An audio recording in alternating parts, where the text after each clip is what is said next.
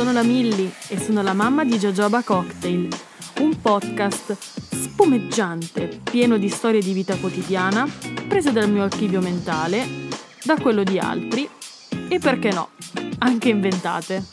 Starà a te valutare se sono vere o no, ma ricorda che la vita ci riserva sempre avventure spettacolari. Quindi può dire che un racconto è vero e uno è falso? Ma bando alle ciance. Iniziamo. Inizio dicendo che sto male. Sto ufficialmente male perché non si può viaggiare. E penso che molti stiano vivendo la stessa cosa. Io come tanti soffro della sindrome di Wanderlust una parolaccia, né un modo dispregiativo per chiamare qualcuno, né una parola magica per far comparire un drago in camera. Ma soprattutto non è un termine inglese, poiché già un po' si capisce dalla pronuncia, ma appunto Wanderlust non nasce dal verbo inglese wonder, girovagare, come si potrebbe credere, ma dall'unione di due parole tedesche Wandern e Lust, ovvero camminata e desiderio. Nella definizione originale, Wanderlust era il termine giusto per una persona che ama stare all'aria aperta, fare lunghe passeggiate e scoprire il mondo. Ringrazio il sito mangiaviviviaggia.com per questa citazione, che trovo veramente sublime e corretta. Soffrire di questa malattia e mm, voglio assolutamente mettere il virgolettato in mille virgolette malattia, non vuol dire solo provare piacere nel viaggiare e scoprire, ma sfocia in un vero e proprio senso di malessere quando si è impossibilitati a farlo. Io per esempio quando non riesco a viaggiare divento nervosa, irritabile, scontrosa. Diciamo proprio l'anima della festa. La pandemia ha letteralmente buttato all'aria il mio progetto di girare l'Europa da sola, un viaggio in solitaria di un mese in giro per l'Europa tra ostelli e pernottamenti di fortuna. La pandemia non mi ha permesso di andare in Giappone, un luogo che ho sempre amato e che ho imparato a conoscere di più e ad amare ancora di più grazie a tutti i video di Nicolo Balini che mi sparo ogni giorno a pranzo e me li riguardo anche più volte. Sto letteralmente male nel vedere i suoi video perché non so quando sarà possibile andarci e che io possa vedere effettivamente le stesse cose con i miei occhi e non di vederle attraverso uno schermo. Ma seppur che la pandemia mi ha rovinato non pochi piani, mi ha insegnato ad apprezzare.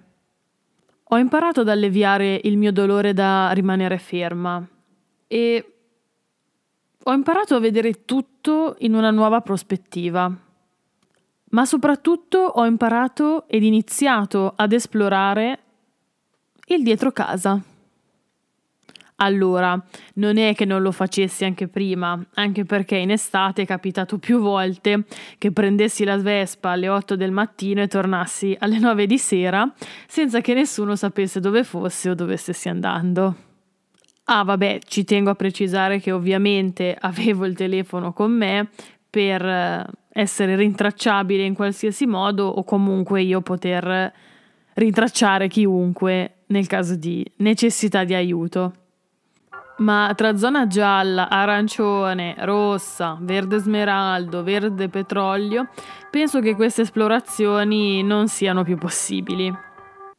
Cioè, che cosa posso scrivere sull'autocertificazione? Spostamento per alleviare la sindrome di Wanderlust? Drin, Drin. TSO? Sì, buongiorno. Grazie e virgoletto grazie con mille virgolette alla zona gialla, arancione, rossa, verde smeraldo e verde petrolio, ho imparato ad esplorare vicino a casa, a piedi e con un compagno tutto rispettabile, il mio cane. Devo anche ammettere di essere molto fortunata perché vivo in una città che è città, ma che ha anche tantissima area verde, boschi, prati, ad un tiro di schioppo. Per esempio, io ho proprio la fortuna di avere dei mega prati dietro casa, ma per motivi di tempo o anche per il poco interesse non sono mai andata oltre ad un piccolo fiume, che per me ha sempre rappresentato una sorta di piccolo confine che delimitava la mia passeggiata con il cane. Per motivi proprio logistici non l'ho mai attraversato, soprattutto per la precarietà delle pietre su cui avrei dovuto mettere i piedi.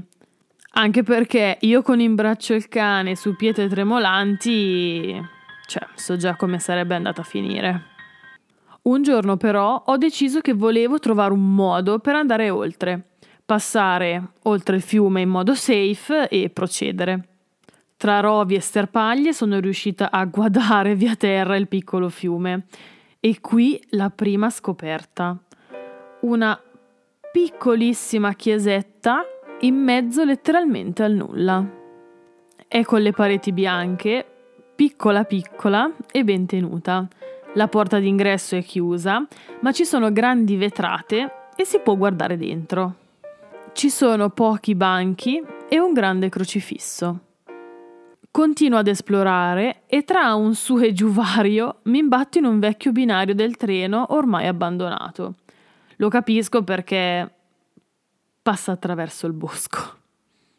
Non ti nego che la cosa è idilliaca. Sembra, non so, Narnia, il binario 9 tre quarti di Harry Potter. Un binario in mezzo al bosco ma pensa a te. Potrebbe anche essere il nome di un libro romantico. Prendo poi un sentiero nel bosco, è pieno di piccoli fiori bianchi per terra, e a tratti si sente il fiume che passa sotto, creando poi dei rigagnoli più avanti. No, vabbè, ma qui è tutto magico. Infatti, ci fermiamo un attimo per goderci con tanta bellezza. E ci terrei a ripetere, il tutto dietro casa e il tutto rimasto ignoto per secoli. Continuiamo e lasciamo un po' i boschi dietro alle spalle, riavvicinandoci un po' alla strada. Ma aspetta, questa cosa cos'è? Ma è una macchina. Sì, ho trovato una macchina tagliata a metà e anche mezza distrutta. La targa non c'è, ma sembra una vecchia Mustang degli anni Ottanta vorrei avvicinarmi per andare a vedere meglio dentro e curiosare un po', ma ho visto troppi film criminali o thriller per farmi approcciare la cosa in modo sereno. Beh, mica va via, puoi sempre tornare un'altra volta e mal che vada con qualcuno per scoprire qualcosa in più. Sì, e forse scoprire anche qualcosa che non dovrebbe essere scoperto. Ma allora, perché come titolo Alla ricerca del Monte Fuji? Oggi mentre passeggiavo ho deciso di cambiare strada e provare un sentiero nuovo. Mi si è aperto uno spot meraviglioso su questa montagna meravigliosa, imponente e piena di neve sul cucuzzolo. Da tutti questi cambi di rotta, avventure a chilometro zero, mi sono detta: Ma io il mio Monte Fuji ce l'ho qua. Cioè, che cosa mi manca? Niente. Con questo non dico che sono guarita dalla mia sindrome di Wanderlust e che non andrò mai più in Giappone, falso se non falsissimo.